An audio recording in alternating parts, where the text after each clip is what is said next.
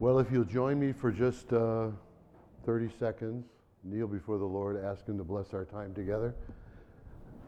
We thank you, Father, for this uh, privilege of speaking before your people.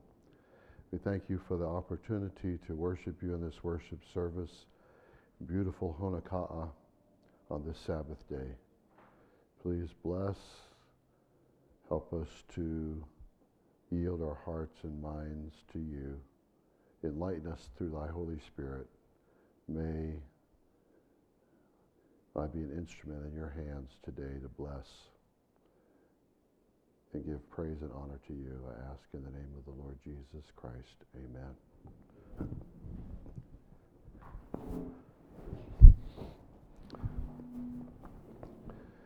So as Linda was singing the song, I I reflected on how much I love her. And, and I, I couldn't help but, but uh, remember that she is actually the first prayer that I made to the Lord after I became a Christian. Because one night before I accepted Christ, um, I I realized that, that at that point in time, when I was, uh, I guess I was 23, and in the, in the Navy uh, at Pearl Harbor, that I needed two things in my life. It's like God told me I needed two things. Number one, He said, You need me. And then it's like He told me, and you need a good wife. That was like an acknowledgement of some other missing part. You know, not, I'm sure not everyone needs a good husband or a good wife. God, would, God is sufficient of himself. And he is, of course. But some of us need companionship, and so Linda was the first, the first uh, other than God uh, need in my life that got met because within probably one month of, of my um, praying that prayer, I got a crazy letter from my older brother, who's not a Christian to this day. And he was a typical older brother who knew everything. I knew nothing. He did everything right. I did everything wrong. I was, you know, stupid and idiot, etc. And one of the things that uh, he said uh, was that I needed to go home on leave from the Navy. Uh, and it was around uh, item number 17 on a list of about 20 things that I needed to do to stop being so stupid and be happy. And number 17 was I needed to meet this girl that worked where he worked. My brother was already married. I figured, and, and uh, next number, number 18 was marry her. And uh, then, like 19 was go back to Hawaii and have a life or whatever. And, uh, and I just figured, well, he must just, he must have, uh, he must really like her. He must fall in love with her and he doesn't know how to make it okay. So he's going to like let his little brother have her. So um, as it turns out, I, I wasn't going to go home on leave. I wasn't going to have anything to do with his list of 20 items to f- make my life a fulfilled life. And, uh, but after about uh, three or four weeks of my typical Navy duties at Pearl Harbor, I was totally sick of the, the office that I worked at and the way the people were doing things, and I felt desperate to get out of there. And I put in for leave, and uh, lo and behold, within a couple of days it was approved, and within a week I was on a plane to go home to New York to my parents' house. So when I was there, a phone call, I got a phone call. It's my older brother from Washington, D.C., and he wants to know. He thinks I'm following his 20 things because I'm there on time. You see? I had come home on leave. He was sure that, you know, maybe I had, you know, done 15 things and I was close to 17. And he says, Where are you? Why aren't you here? And I said, What do you mean? What are you talking about? Where, you know, uh, well, first of all, he said, Where are you? I says, I'm right here. You know where I am. He said, Why aren't you here? And I said, Well, I don't have any intention of, of seeing you. I don't have time to come, come by and see you. He says, No, not to see me. To see, you know, to see. I said, Oh, I don't think I'm going to do that. He said, if you, if, you don't, if you don't come down here to Washington and meet her, you'll be making the biggest mistake of your life. I said, Oh, I got some other plans. If I'm going to travel, I'm going to go up to Boston and see somebody else. He said, No, you'll be making the biggest mistake of your life. You, you're going to embarrass me, embarrass her, and make the biggest mistake of your life. You better get on a plane and come here. In those days, you could make a plane reservation, you know, in a day. So I, so I said, okay, okay, I'll, I'll come. And I went down to Washington. And after being there for about a day or two, I met this girl. And within about a week, we decided to get married. That was 40 years ago. That's Linda. And once we decided, once, once we told him that we, we didn't have time to get married there in Washington, that Linda was, our, our plan was for her to come back to Hawaii and we'd, we'd get married in Hawaii. As soon as we told him that, he became exactly the opposite of what he had tried to promote, where he had offered even to pay my way home and back to Hawaii. All of us, which he did none of that, by the way. But all of a sudden, he was totally against it. How can you make such a decision uh, in after less than a week of knowing each other? This will be like like what a major disaster. Put this on hold. Maybe in a year you should think. Of, in other words, completely the opposite. And about a year or two later, when I suggested to him that God had used him to answer my prayer, he became very offended and angry. And to this day, he's still offended and angry, by the way, that God could have used him to answer somebody's prayer. So, anyway, so that's, in a way, um, uh, Le- uh, Brother Leroy said to me, Well, tell, your, tell them about your da- some, of, some of the adventure of your daughters coming here uh, successfully to Hawaii uh, this past month. And it, I mean, part of the story is how I met the, their mother. And we decided to get married because they wouldn't be existent, existent if uh, it hadn't been for that beginning. And uh, if we have time, I'll tell you a little bit about the girls' adventure getting here to Hawaii. I've got, I've got all kind of messages in my cell phones from my daughters in their journey from their last journey as a, mes- a message from my oldest one about their experience at church in Maui right now. But uh, I've got all these messages about their journey from Iowa to Arizona, and then their journey from Arizona to San Diego, and then from San Diego to Maui. And I mean, and the Lord answered prayer after prayer, and and in some cases, true miracle after miracle to get them here. But relative to those two being here specifically, so that my oldest girl can do medical missionary work, is a story of a, of a four year old girl going to the hospital with me on Sabbaths and Sundays as I make, made rounds on orthopedic patients, and, and her telling me the first time as a little four year old that when she grew up, she wanted to become a nurse. And then she proceeded to tell me how she liked their shoes, she liked their stockings, they were real nice. And then about two months later, while we were in the hospital, she said, Daddy, I have to talk to you about something very important. And I said, Well, when we leave the hospital and we go into the car, we can talk about it. We can talk about this important thing. And when we got into the car, she sat in her little seat in the passenger side and she took a deep breath and she told me, Daddy, when girls grow up, they become nurses, and when boys grow up, they become doctors. And I quickly thought, what is she telling me?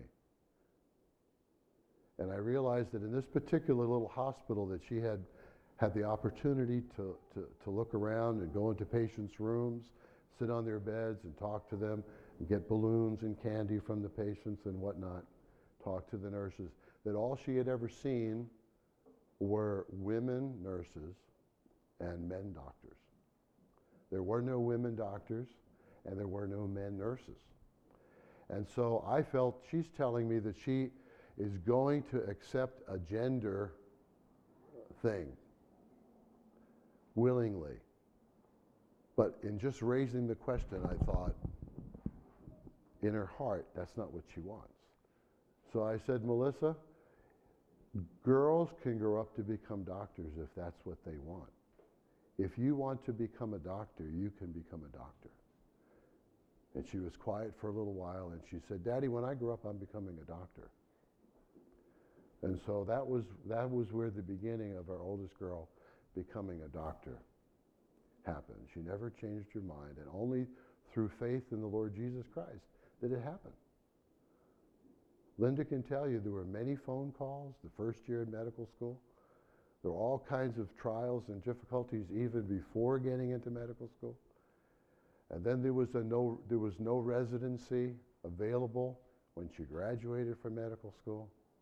And it just, it just appeared out of nowhere. The last moment. And I had a dream where I'm asking doctors if there's any opening in any residency, any opening in any residency for my daughter. And a lady doctor in my dream, sitting in a, in a bus where all these doctor professors were sitting and going somewhere. She said, Well, there is one, there is one place in a residency. And I said, Well, what residency is it? And she said, It's in the blowing in and out, it's in the blowing in and out residency. And like you, in the dream, I don't know what she's talking about. I don't. I say, what's that? And I'm trying to be the smart guy, you know, I'm trying to figure it out. And the only thing I can think of is ear, nose, and throat. And I try to say the, the Latin, you know, the big word, otolaryngology. But in my dream, I can't pronounce it correctly. It's embarrassing. I try like two times to say otolaryngology, and it comes out garbled and messed up. And she says to me, Do you mean otolaryngology? she says to me the way it's supposed to be said. And, and I say, Oh, yes, yes. And it's, she doesn't really qu- eh, quite, she doesn't really answer me.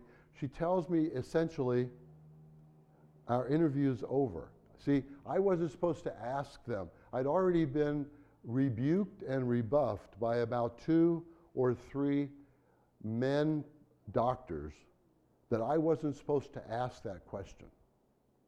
And so I had just timidly but boldly for my daughter approached this one lady, my, like the last possibility.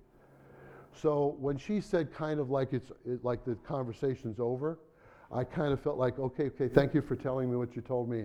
And I backed off and I woke up. And I remembered the dream and I, knew, I thought it has something to do with what I've prayed about. And Jesus is letting, is telling me something. But, but believe me, I didn't know what that was about. I said, Lord, is this, I got on my knees on the side of the bed. This is in, uh, we lived in Hawaii Kai. And I said, is this about, is this about Melissa's residency? And it was like uh, in the spirit, I would say, he said, yes. And I said, well, thank you. I, you know, make it happen. And it was at four o'clock in the morning. I went back to sleep. And it was either a, a Friday morning or a Sabbath morning. I think it was Friday morning. And that Sabbath, we're at church in Kailua. And then we had the potluck. And we're, I'm sitting at the table before the food is really kind of out there and we're really beginning to eat. And the daughter who visits sometimes, who goes to like a Pentecostal church, the daughter of one of the church members says, who I, who I kind of had spoken to on a number of occasions, we're kind of friends, she says out loud, Well, st- hey, Steve, have you had any dreams lately? And, and you know, I had forgotten about the dream until she said that. And I said, Yeah, yes, I have. And she said, Tell me about it. And I, I told her about the dream. You know, I was in this place and I was in a doorway and there were these buses going by. And like, the, the I mean, this first, this bus came in and all these, these uh, like medical uh, uh, professor type doctors at a big medical center were there. And I, and I went up to, to them at the window and I asked them about, do you have any residency? And they wouldn't, they wouldn't answer me. They told me they couldn't tell me. They had to go away. And I finally went up to this lady doctor and she said this. And I said, I still don't understand what the blowing in and out residency is. And she says, the young woman who's the daughter of the Seventh day Adventist at Kailua Church, she says, Well, duh. Blowing in and out? Anesthesiology.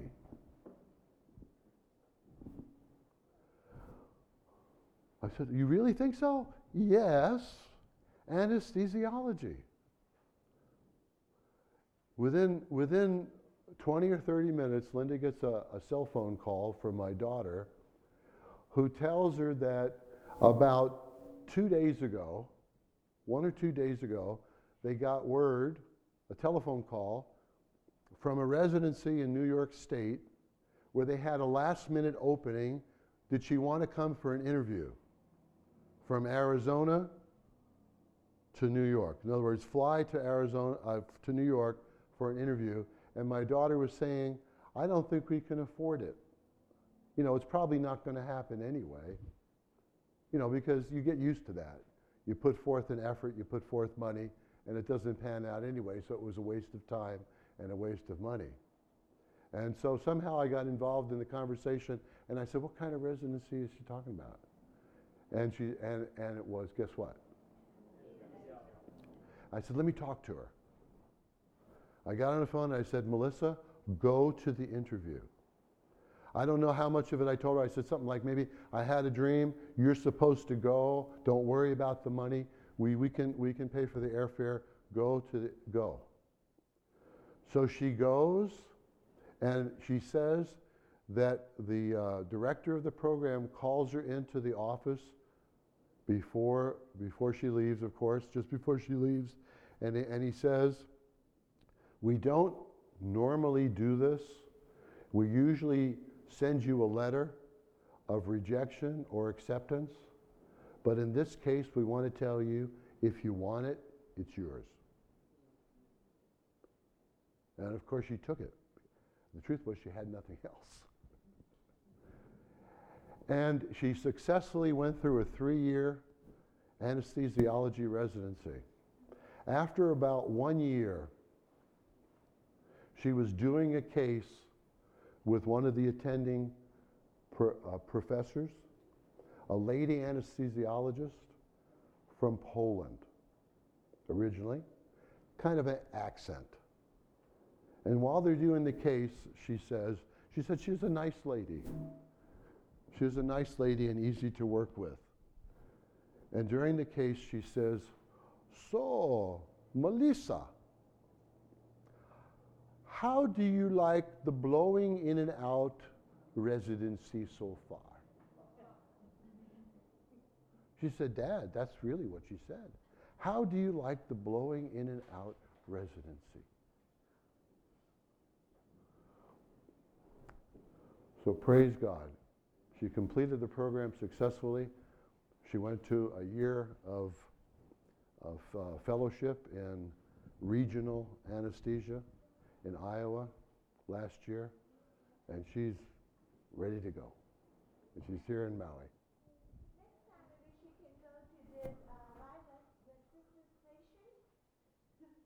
What kind, what kind of station?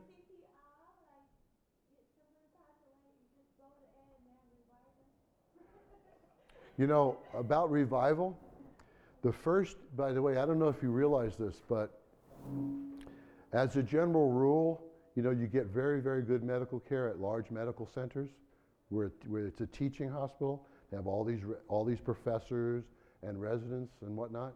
But you don't ever want to go the first month or two when the new residents come in. It's true.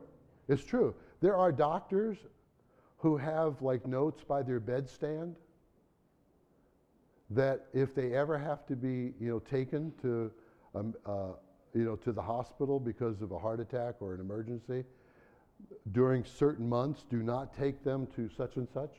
Take them somewhere else, you know, because notoriously there's a, there's a lot of bad things that happen when the new residents come in. Because guess what? They give them big responsibilities and they don't know anything. And the first month or two that my daughter was in her anesthesiology residency, she had night call for the whole hospital. And that meant that when a young woman in like her 30s, a young mother, stopped breathing in the intensive care unit, guess who they called? My daughter. Thank God that she, has a conne- she had a connection with God. Because as she ran up there, she prayed for the, for the person in crisis and for wisdom to know what to do. And she took charge and she gave orders and she put a tube in this lady's throat even while she was still conscious and losing consciousness. And the last thing she and the woman was was rushed to the emerg- to the uh, operating room by my daughter's uh, command order, and her life, to everybody's surprise, was saved. And after a couple of days in intensive care, she was on a regular, to everyone's surprise, apparently also, she was in a regular hospital room and she was soon to be discharged. Well.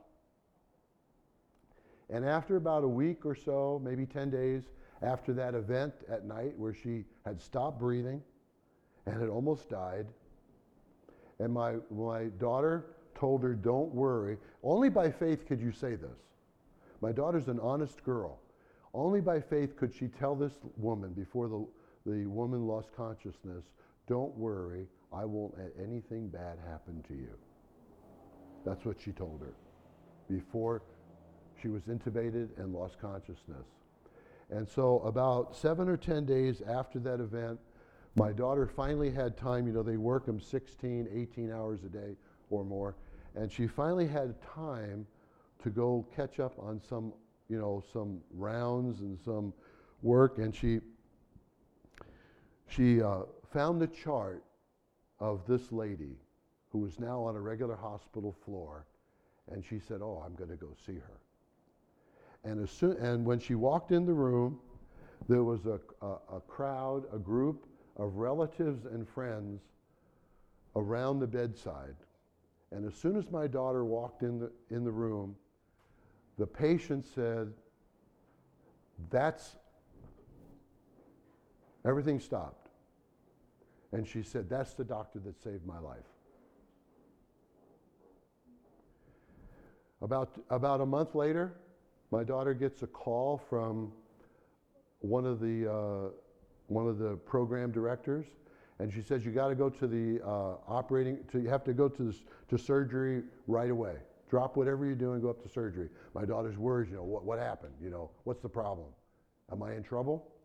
And when she goes up to surgery, there are all these gifts flowers, candy, various little gifts, a whole table full of gifts.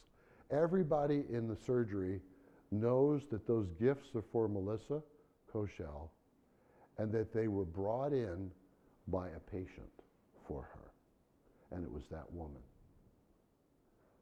with a, with a note of, great, of gratitude and appreciation.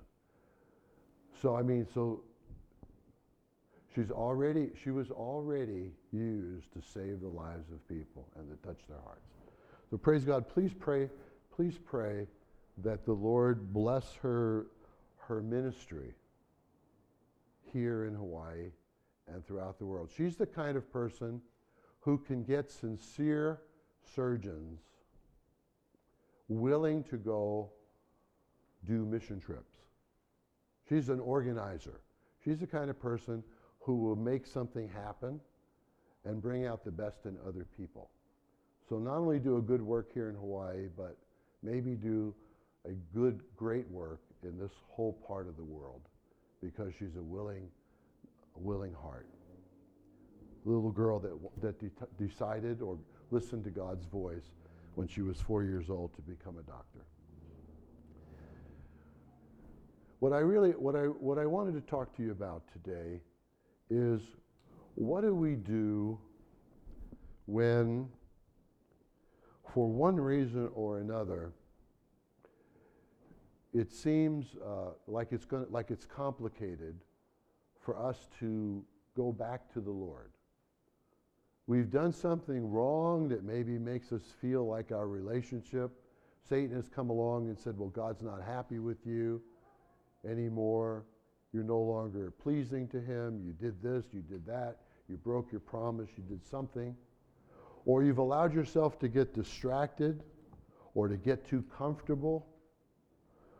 Something has happened, and for some reason, you're having trouble getting on your knees, you're, getting, you're having trouble praying to the Lord, asking for forgiveness, asking Him to help you to be properly submissive or dependent upon Him.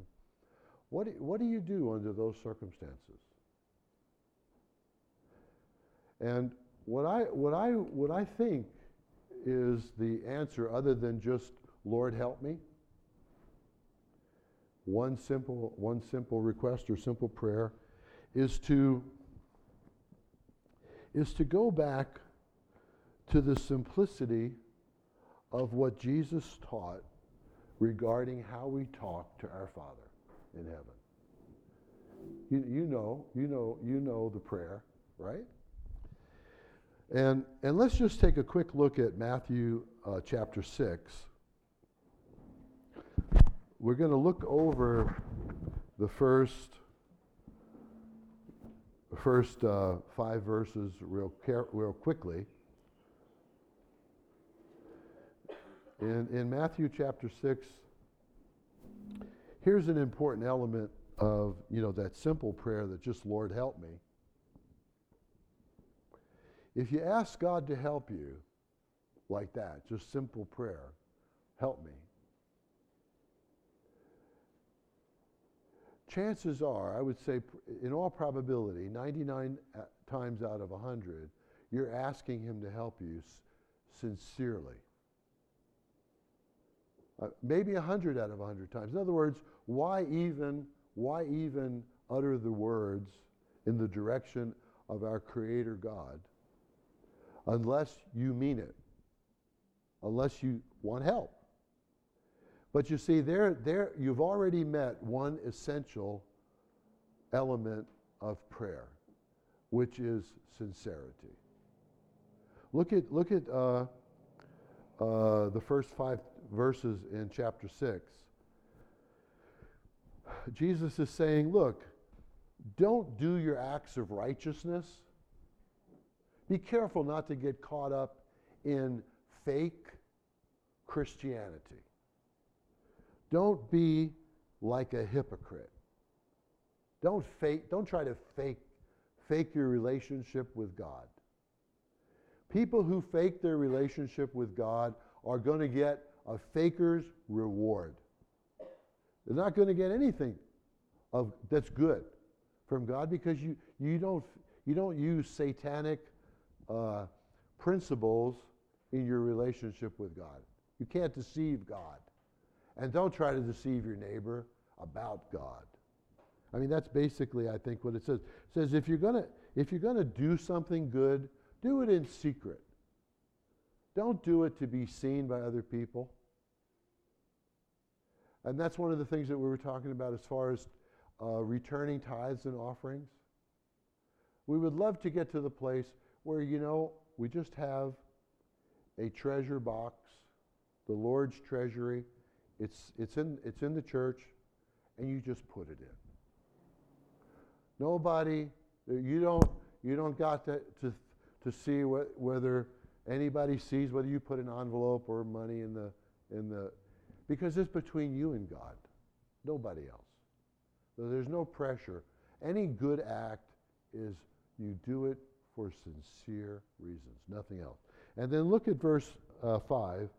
And when you pray, do not be like the hypocrites, he says, for they love to pray, standing in the, in the churches and on the street corners to be seen by men. I tell you the truth, they have received their reward already. If that's what they wanted, attention, to be regarded by other people as righteous or holy, that's all they're going to get. They're going to get that. They're not going to get anything from your Heavenly Father for insincerity. And then it goes on to, uh, Jesus goes on to say uh, in verse 7 when you pray, don't keep babbling on like the pagans, thinking that by many words you're somehow going to, you know, make an impression on God. Just, just speak to Him in truth and sincerity. Could because, verse 8, your Father knows what you need before what? You ask Him. So if your Father knows what you need before you ask Him, why ask Him? What's, what's the value of asking Him? What can you think of? It, it, helps, it, it helps us, right? That's right. We have a relationship, uh, an understanding, an appreciation that, that the blessings do come from Him, whether it be material things or spiritual needs being met, uh, confusions cleared up, problem solved, encouragement, fear removed, cast out, love put in. All the good gifts come from the Father above. And to ask Him for them puts us in a position of understanding where they come from, and we have a relationship with Him, right? That's, that's very good. So, and asking Him maybe does something else too. When you ask someone for something in sincerity,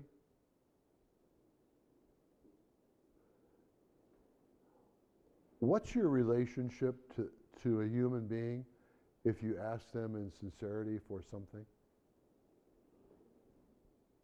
Anybody? Yeah, I mean humility, right? I mean to some, I mean you have to you're kind of being on you have a need and in humility you're asking for the you're at, please, thank you. So I mean there's something about the posture of asking our heavenly Father for what we need. A good posture in relation to the King of the universe and the supplier of all life. So then let's look at the prayer. And, and instead of, instead of um, reading it the way it reads in our various translations, what I'm going to do, what I think you'll enjoy, is I'm going to read a literal translation of the Greek text so you can fill in the gaps of the, of the sense of this prayer, okay? I think it's kind of fun to do that. So here is the prayer. He says, Jesus said, Thus, therefore, now remember, this is just awkward English based on translating Greek, okay? Thus, therefore, pray you. Thus, therefore, pray you.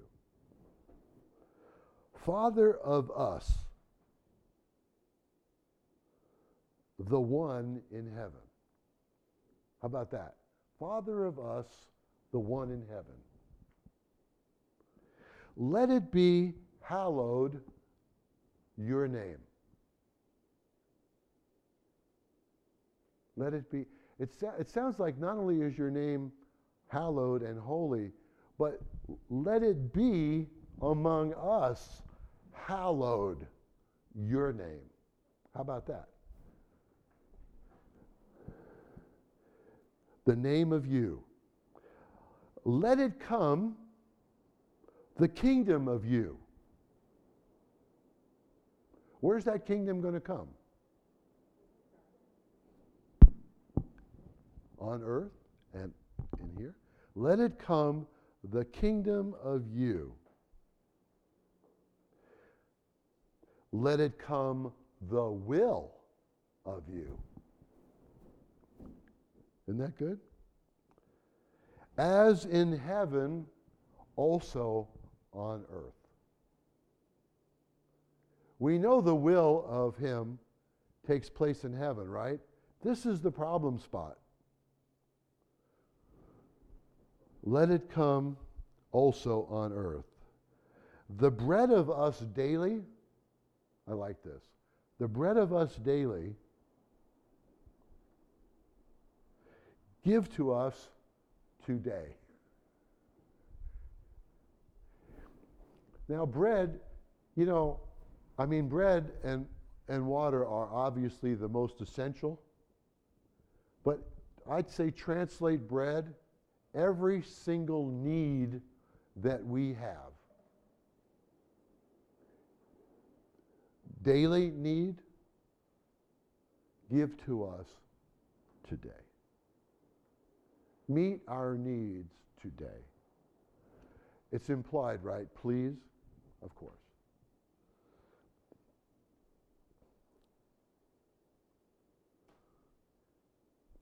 And forgive us the debts of us. Now, what are the debts of us that we owe God? Uh, uh, we, we, we violated. We violated our relationship with God. We violated his, his law, right?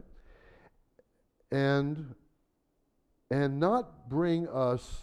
Oh wait, wait. Forgive us the debts of us, as indeed we forgave, forgave the debtors of us.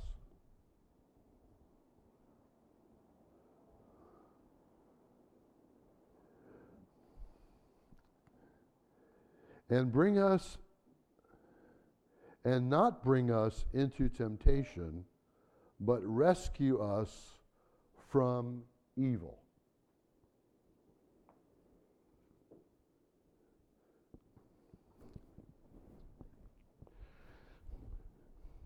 So,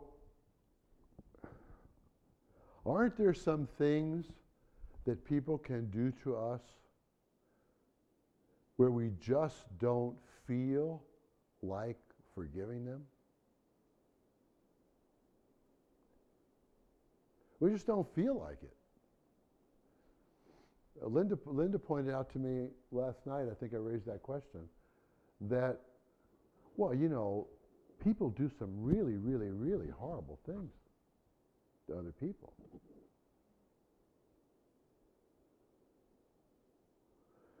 So if you don't feel like forgiving them, what what could be that on a practical basis, how do you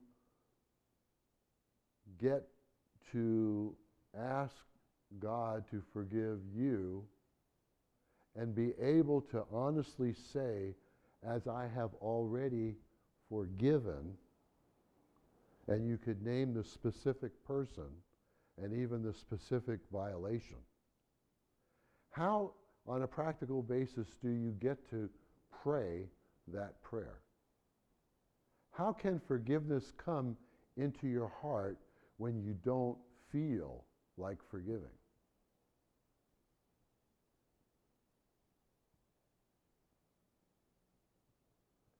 anybody have an idea? Sometimes God lets it come to your remembrance, like, you know, the story of Corrie ten Boom, that I was thinking of. There was a Nazi, um, a Nazi warden, a male, that personally tormented her sister during the Holocaust when she was in a concentration camp. You know, just subjected her to all kinds of, um, uh, abuse and, uh,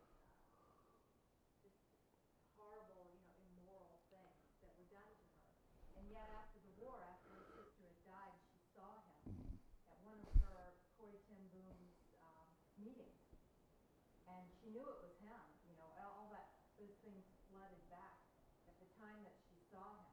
And she had to work and ask God to help her forgive him. And, and he finally did. He, only, only a God, through a miracle of God, could she ever forgive that, uh, that man. Does anybody remember reading that story in Corrie ten Boom's book? I mean, I, I think I read the same book that Linda did. I remember what happened in that story. He actually came up to her and asked her to. I mean, God made it really easier for Corrie ten Boom to have the victory there because until she saw that man, she did not realize how much anger and resentment and hatred was still being harbored in her born again Christian heart toward the abusers and actually the murderers of her beloved sister. And this man, who was now a Christian, came up and asked Corrie Ten Boom to forgive him. And she said that she trembled. I remember reading that she, like, started to tremble. And the only way that she, she knew what, what Christ's direction is. And the only way that it happened was she asked Jesus to put forgiveness in her heart for this man. And as she chose to obey God's command, the forgiveness occurred. You see, so it was not a feeling, it was a, a, a choice. She made a choice to do that which God directed. And I think part of it, part of it, I think, is to realize that although we may not have done some of the horrible things that other humans have done, maybe to us, that in our own way we're guilty of similar sins. Just may not have the same particulars and magnitude. So I think that's the, that's the simplicity of coming to the Lord and knowing that He's going to come to us. That He's, he's going to meet us and help us with our need. But we know that there's other, type, other types of prayer. You know, we, uh, we talked about the relationship of asking God. Well, what was the relationship that Enoch had with God? He got to the place where they had ongoing conversation. I mean, it was no longer down to the basics of let your name be hallowed, let your will be done here on earth as it is in heaven. I mean, it involved that, but it involved sharing every aspect of the life. And that's what God wants us to have. He wants us to have a relationship with Him that's ongoing, where we tell Him everything that we're feeling and thinking, and our hopes, and our victories, and our discouragements, and sharing as much of our total life with God as possible.